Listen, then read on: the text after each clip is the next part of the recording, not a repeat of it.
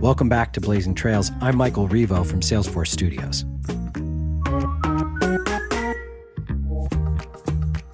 And today I'm joined by my podcast partner, Rachel Levin. Welcome back, Rachel. Thanks, Michael. You know, I love always being here with you. well, that's very special. That's very nice. I feel. I'm glad I can make you feel special. You know? I do. I feel very special about that. Hey, we haven't been on air in a while. What's been going on with you? I know. Well, you know, just getting into the summer groove. It's pretty pretty awesome here actually now in San Francisco because um, the rates are down so much that it, it, really does feel like you know life is back to normal. We go to playgrounds, been to the zoo, can go to the pool, so just kind of enjoying that. What about you?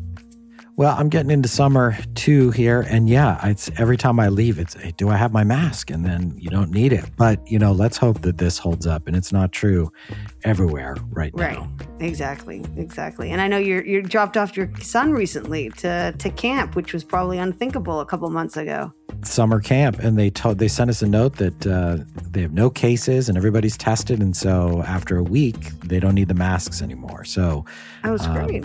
Yeah, so he's he's having a good time. He'll I, he'll come back. I think maybe not. He might just stay. he's done. He's done with us here. He's done with right. home. Thanks, Dad. Uh, yeah. So see you when I go back from college. yeah, exactly. right, right. He's eleven. He's eleven. He's done. Great. He's, he's Today's episode, I think, is actually pretty unique because we're going to be talking about diversity and inclusion, which, you know, obviously is top of mind for lots of people. But what's interesting about our show today is we have two people that really tackled that issue kind of in a very personal way. Brittany Marie Turner, she's a lead brand editor here at Salesforce, and Shane Snow, founder of Contently. And when, you know, Brittany wrote about this in the uh, magazine Vantage Point that Salesforce put out uh, last month and talked about, you know, what it felt like to be the only female African American walking into this content company and how that experience was for her and how um, Shane, you know, this the founder took it as an opportunity and really reached out to her and had some pretty, you know, honest conversations about the dynamics and what he needed to do to be able to bring more diversity. And so, I thought it was a, I thought it was a really nice, um, you know, authentic conversation. Mm-hmm, mm-hmm. You know, it's a way to tell this story in such a direct way. You know, we hear about yeah. equality, we hear about the efforts that are being made, and this is, you know, the personal story for for Brittany and Shane, who've had a long relationship now. Um, you know, uh, uh, coming off of this initial conversation, so it was a really honest conversation. And Shane talked about these kind of micro opportunities to be mm-hmm. inclusive, which he learned out of this, and he's gone on to write books about this and help lots of other companies in their journey as well yeah i think that that idea of the of the micro opportunities and and just you know and also you know was interesting brittany kind of opened up about her own biases um, that she had uh, working with some people that she in the past and kind of made assumptions about and didn't turn out to be true. So yeah just a very you know kind of thoughtful conversation that i think our listeners will get a lot out of yeah, it's a good one. So let's take a listen to my conversation with Brittany Marie Turner, lead brand editor at Salesforce, and Shane Snow, founder of Contently.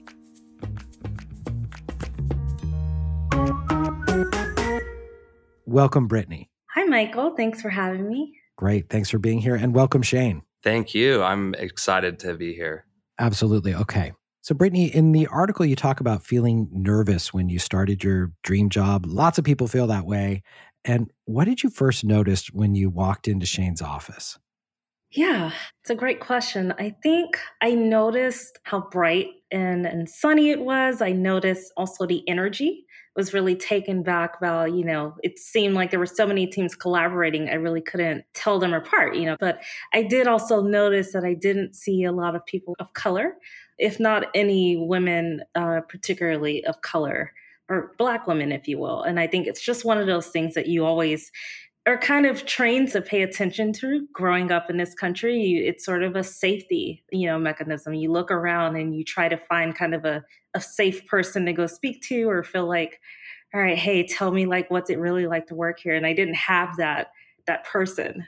I was a bit surprised because you know, this was at the beginning of when, you know, content marketing was really uh, starting to have a foothold in the, the marketing world. Um, and this was a startup company that, you know, had a diverse, you know, array of clients and, and different global perspectives, and their content was amazing. So I sort of expected that it was coming from a number of different voices, and I was a little surprised that it seemed to be a lot of the the same types of people so, Shane, tell me about Contently a little bit about your journey getting there, about the company. Just give us some context.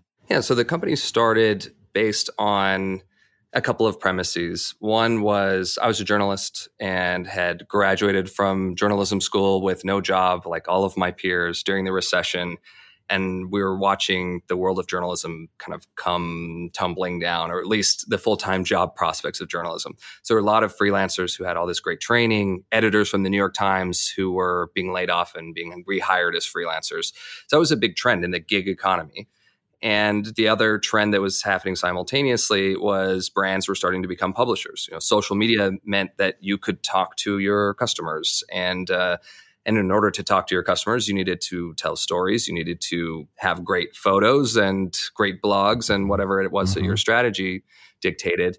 And those two things, we saw an opportunity in between those two trends. We had freelancers from around the world mm-hmm. working for us and writing for us. But when you walk in the door at our office, what you see are you know 10 white guys and their one indian friend who all went to the same colleges in you know in the northeast ivy league schools who are all nerds who play video games who all slowly started mm-hmm. dressing mm-hmm. the same because we hung mm-hmm. out every waking moment together and so you had this monoculture inside of the company in a place in new york where you know you care a lot of being able to be about being able to be who you want to be and being inclusive and yet just organically our company had turned into this very kind of like I wouldn't say intimidating place because everyone was nice, but if you walk in and you didn't look like everyone else, then you could see how there could be anxiety around do I belong here? Is this mm-hmm. really where I'm going to thrive and be able to bring my full self?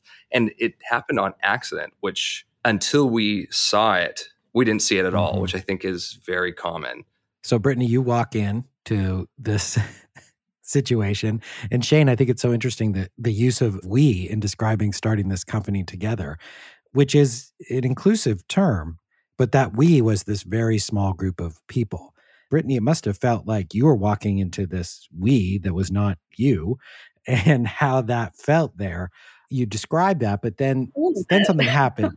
Did it feel like that or is that accurate? Yeah, pretty much. Uh, and, I, you know, let me preface this with there's a little bit of a history that Shane may not even be aware of as I was walking into the situation. Um, but it wasn't exactly the beginning of my career. I had started in media and advertising at a big company, and I, I didn't have the most pleasant experience, should I say. I think I was trying to overcome a little bit of racial trauma, having first been another person of color in an organization that you know, at the time you you rewind, you know, seven years ago, diversity and and the importance and significance of it wasn't really widely talked about, right? And those uncomfortable conversations just like weren't expected. And so I had taken a year off, founded my own company, and decided that okay, I still have a lot to learn. so I found the mm-hmm. best content marketing company I could and said, you know what, I'm going to learn how to do it the right way and was following this company on LinkedIn. So, you know, it, it, was a much more significant moment for me to walk into this company and then see that it wasn't quite what I expected. So then I, mm-hmm. you know, to Shane's point, I did have some initial anxiety. I'm like, oh boy, did I just do this all over again? Mm-hmm. and um, you know, I walk over to my desk and I remember just trying to sit there and think about what am I going to talk to these people about? What do we have in common? Like they had this really vibrant kitchen and everyone's walking in and grabbing coffee. And I was nervous, like just to go in the kitchen and like try to have coffee with someone. I'm like, how do you do that? Um, mm-hmm. When you don't come from those circles, you don't have parents that raise you, you know, how to network in a corporate setting and make small talk, which I'm still terrible at. Um, but anyhow, you know, the founder who I had been following on LinkedIn walks over to my desk, like, hey, do you want to grab lunch? And it was the first time that an executive had really just acknowledged my presence and really, mm-hmm. I think, took a moment to say, hey, I want to get to know you.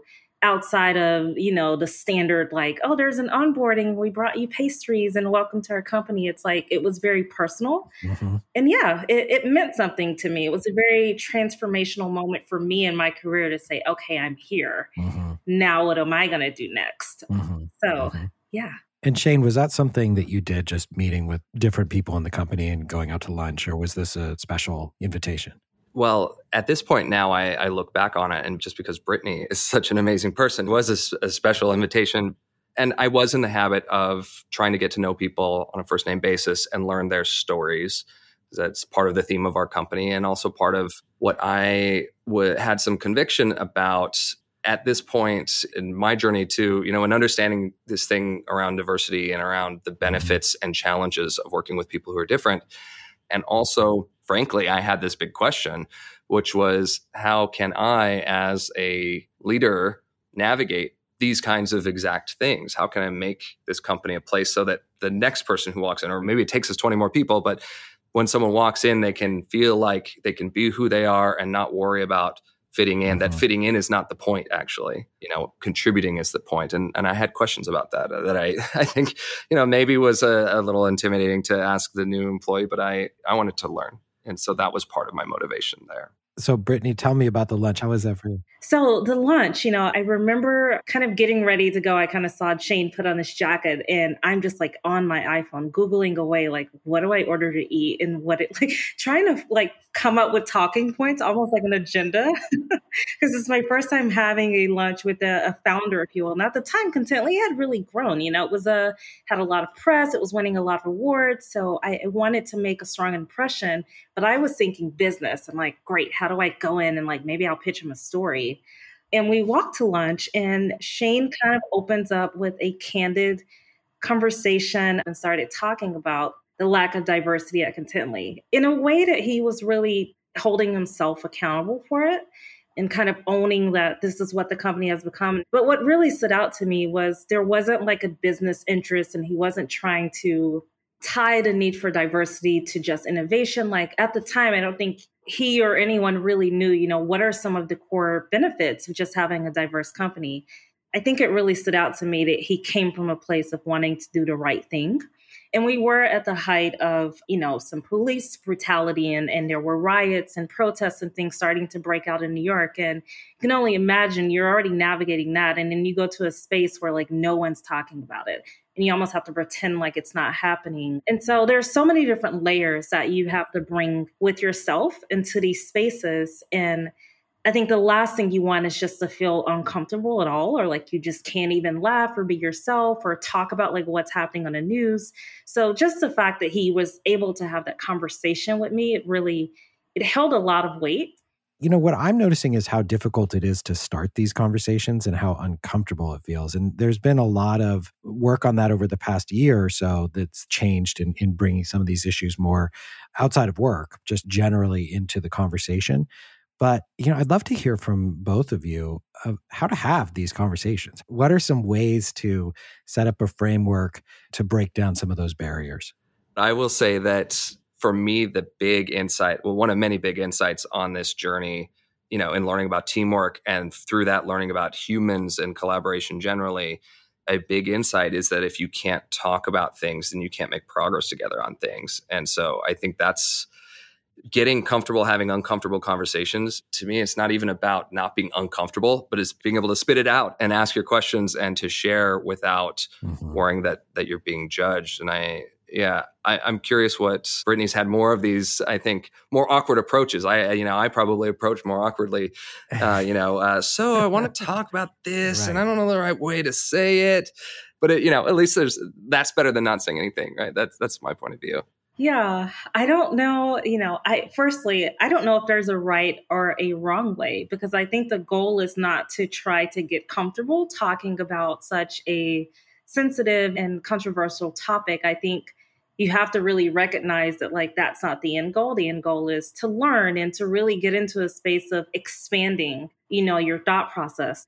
But one of the things that I have noticed that works really well here at Salesforce, and there may have been other leaders I've worked with, they dedicate time to address and react to either current issues or time to really talk about you know things that are needed in in terms of cultivating diversity so for example on the content team on a global content team i think at the the shock of learning the news of like breonna taylor's you know verdict the next day there was i got a message there was an invitation you know optional you can join this sync but dedicating time to reflect and talk about how we feel in this moment and, and what can we do going forward and it takes the feeling of work out of diversity. So I think when you just open up and have an organic conversation and you dedicate time to do that, over time it becomes a little bit easier not necessarily comfortable but over time it becomes easier just to now i know every time that something that's happening externally or even politically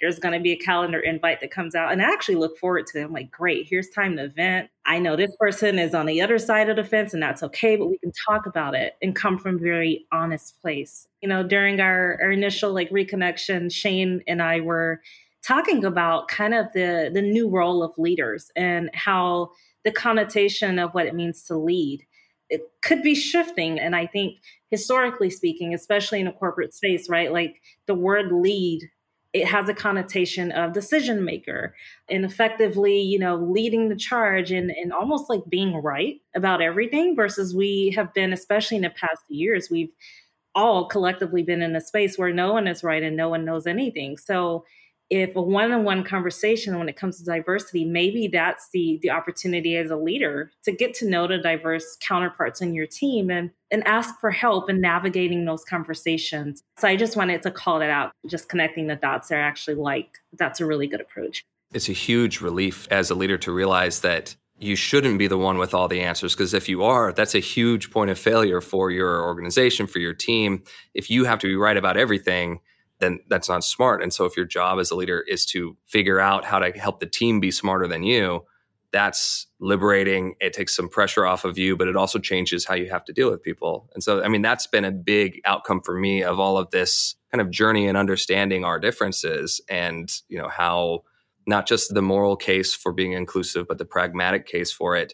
It means you have to shift the way you lead. But yeah, I love that, you know, that we we were able to kind of talk through that recently when we reconnected because I think it's it's so important to just to recognize that like you shouldn't be the bottleneck if you're the one in the position of power. You know, and Brittany, I've heard you talk about team agreements as a framework and a technique to open up the conversations. And that's beyond some of the, what we're talking about. That's just sort of how we show up, how we work together, which sets the framework for all kinds of conversations. Tell us a little bit more about the team agreements and how those work. Yeah, absolutely. Um, and I think it actually ties to diversity in a sense that we all work differently. And so the teaming agreement that we have on our global content teams, it's essentially a documented kind of crowdsourced agreement, if you will, where everyone, you know, we have a framework of throwing in, you know, strengths and weaknesses, and then everyone collaborates on really just like pet peeves you know, or, mm-hmm. you know, what should you not do? What are you not expected to do? And then we all kind of sign off on it. But think about the global scale of a team all coming together and throwing in whatever our pet peeves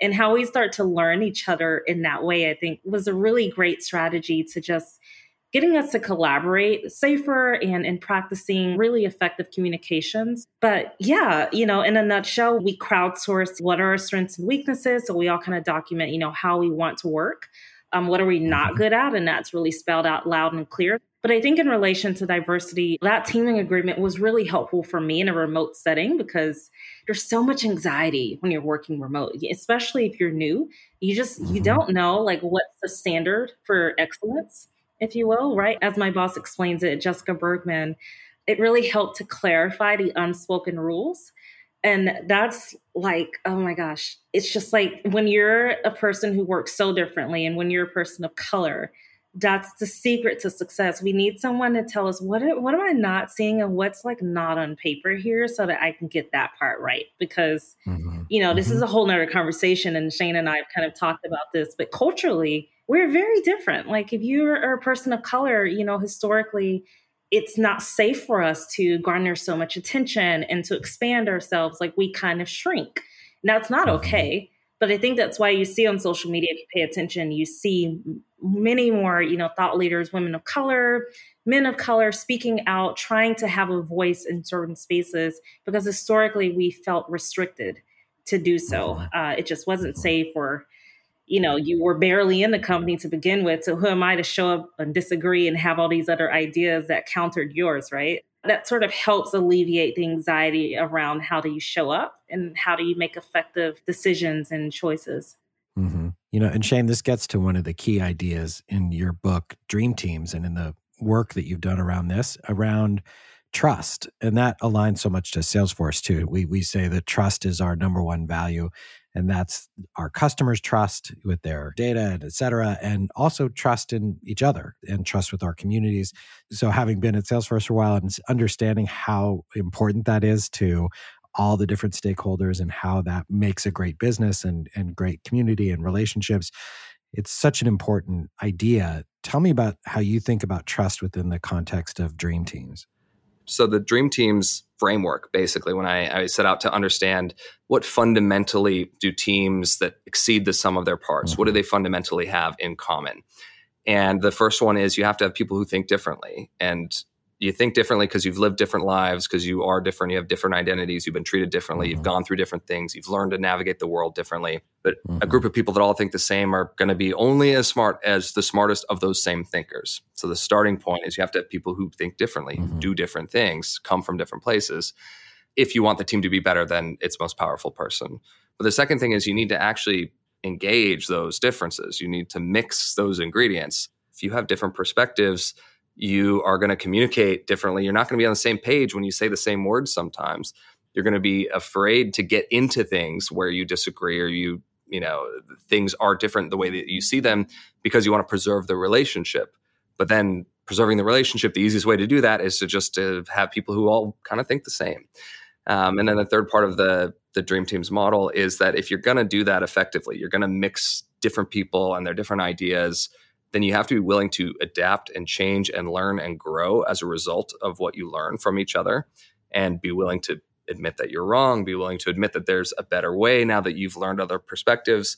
And so that boils down to intellectual humility. But that all doesn't work if you can't trust each other. And so that's why, you know, a, an environment where you don't believe that the other person has your best interest at heart or the company's best interest at heart you're not going to put your neck out there and have a debate. You're not going to take the extra time to try and hash out your difference in perspective and learn and understand and, and admit that you're wrong. Because if you admit that you're wrong and you don't trust them, then they could use that against you and you know get you kicked out of the group or whatever. And so it's all intertwined. But for me, that idea that I benefit from understanding other people's points of view. And i benefit more from inquiring you know polling a brain trust of people who are different than me than i do from polling a brain trust of people who are you know who are my greatest friends. Knowing that i benefit from that makes it easier to go through the discomfort of having to wrestle with other people's points of view having to wrestle with the disagreement. But yeah i have tried to make a habit of leading with trust building showing that I care about people, showing that I want what's right for the broader whole, the broader group before I get into, you know, uh, I disagree with this or I want to understand how you disagree with that. Anyway, it's it's a long way of of getting at that, but it's the moral thing and the pragmatic thing about diversity all line up when you can have hard conversations and disagreements and trust that you'll still be cool.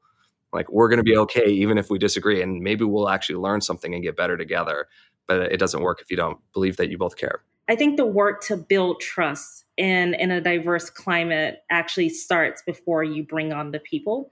And I think mm-hmm. leaders should also understand that it looks different for people who don't look like the, the average, you know, summation of your team simply because, for instance, just speaking candidly, if you've went to college with most people who look like you and maybe early in your career most people who look like you well you already know there's already kind of this subconscious comfort of like they can do the same things you do. You're used to seeing them in the same environments. If mm-hmm. someone from i don't know um, japan with a very different accent and they come in and you know you've never worked with them but they have a very strong accent you know and they, they sound like a foreigner. So you don't naturally trust that they understand everything you're saying or they may mm-hmm. reference content strategy as a totally different language or a totally different word for it but you don't naturally recognize that as the same thing right so there's not the same level of trust and competency when you're working with people who who refer to things differently or sound different Shane, you had talked about this idea of these micro opportunities. And Brittany, what you were describing there of the interaction with somebody with a really thick accent, maybe that's a micro opportunity, which is, hey, can I have it in my conscious mind to say, am I really paying attention to the content of what's happening here? And or is this just a miscommunication because of language or just having that consciousness to think about it at that level? Is that an example of a of a micro opportunity? Because it seems like this is just going to be so many small things in, in how you think about interactions on a daily basis. Am I getting that definition right? Tell me a little more about micro opportunities. Yeah, I think so. I mean, it, culture is built of all the little things we do and all of the different pieces we include. And I think inclusion operates on the same principle. It's not some big grand gesture of, hey, you're part of the team because we threw a party when we hired you and we did a press release that we hired you. Like, that's not inclusion. Inclusion is all of the little micro things that you do, the micro opportunities you take to make someone feel like they belong and that they belong as themselves, not as someone who you want them to be instead. And I think actually where you're going with the, you know, a, a colleague who has a, you know, a harder time with your your native language, a micro opportunity for self reflection for sure. I think also the thing that happens too often is when you hear your other colleagues say, "Well, I don't think Unmo understands uh, what we're talking about. I don't think his English is good enough, or I don't think he's good enough to do this job. Taking the micro opportunity to stand up and say, well, maybe we shouldn't make that conclusion without talking to him first, without actually exploring this. You know, taking the opportunity to point out that we're drawing conclusions based on incomplete information, based on biases. You know, those things, even when someone's not in the room, taking the micro opportunities to reinforce that, I think contributes to that culture as well the problem for me is I don't know what I don't know, and I don't know when I'm missing those opportunities. But certainly, when you spot them, you should take them. Yeah, I think that's spot on. I think in terms of micro opportunities, I was thinking about a time. So, one, I think as a leader, you know, just knowing that when people come to you with information, not necessarily questioning it, but always, you know, kind of challenging the team collectively to also have that same consciousness, right? And that if, you know, there are a lot of assumptions that are made when people are different and it may not sound like it when you're hearing it but i'll share kind of a slightly embarrassing story where i was an executive but i was also making the assumption that someone wasn't fit to do something just to show you how easy it is to fall into that trap i spent some time in haiti so while I was there, it was consulting with this firm called IET Nexus, kind of on a pro bono basis, helping with some small government projects. And we'd hired a young lady who was Haitian and in America, if you're Haitian, that basically means you're black, which it, you know there's a lot of controversies around that. But you, she looked just like me, curly hair. She's a black woman. She sounds like me, but she spoke like five different languages. She was, oh my god, so impressive. But in the workplace, when it came down to, I'm very assertive as being raised as like a Southern black woman. We're very, we're taught to be um, a little authoritative and to be, you know, well spoken, if anything. And in meetings, she was actually very quiet and like she didn't say anything and she wouldn't make a decision about anything. Now, what I did know was that this girl's backstory, she had spent five years in Shanghai and she went to college there, which means that the formative years of her adulthood, she was shaped by an Asian culture. And the part that she was in, apparently women are more reserved and shy and quiet, but she looked like me. So in my head, I'm like, well, she's not being assertive. She doesn't care. So I told a person at the time, I don't really think that she's interested or like has many thoughts. And it was the first, it was one of, well, it wasn't the first time, it was one of a few times where I've been called out unlike even my own assumptions. And she said, well, she spent the last five years in Shanghai. People there aren't assertive and outspoken. And, you know, it's a very American woman moment for me. Like people there aren't like you, basically. uh, and I, I just, I never, I don't know, that story always stuck to me because I was actually close friends with the girl, but I was, you know, I felt like, oh my gosh, why is she not taking initiative here to do anything? She, like she's kind of just waiting. And we make assumptions and think, you know, introversion, for example, especially with Black women, there's a lot of social media memes that say like Black women aren't allowed to be introverts, and I have experienced that when I it was one of it's one of the reasons that I work remotely for the past five years. When I did go into an office setting, there was so much pressure to be something different, right? Like if I was quiet, it's like, hey, you should go to this, or do you want to go to this? Or, you know, you seem angry. Like I would get a private conversation. It's like, oh, you seem upset. I'm like, I'm just quiet because I'm focused. oh, no. but it happens just because people don't know you.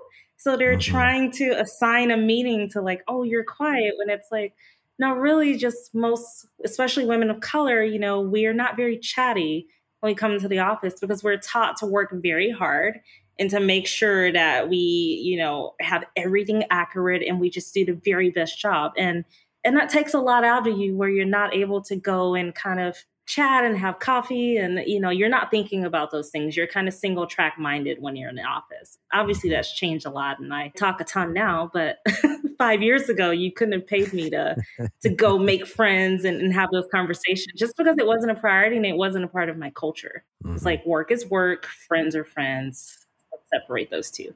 And i don't think it should be put on you to have to do that if that's not how you roll I don't think that it should be a bad thing. And my perspective changed on introversion when, you know, I had a mentor who my the quote that stuck with me forever when he talked to me about you don't want culture fit, you want culture add.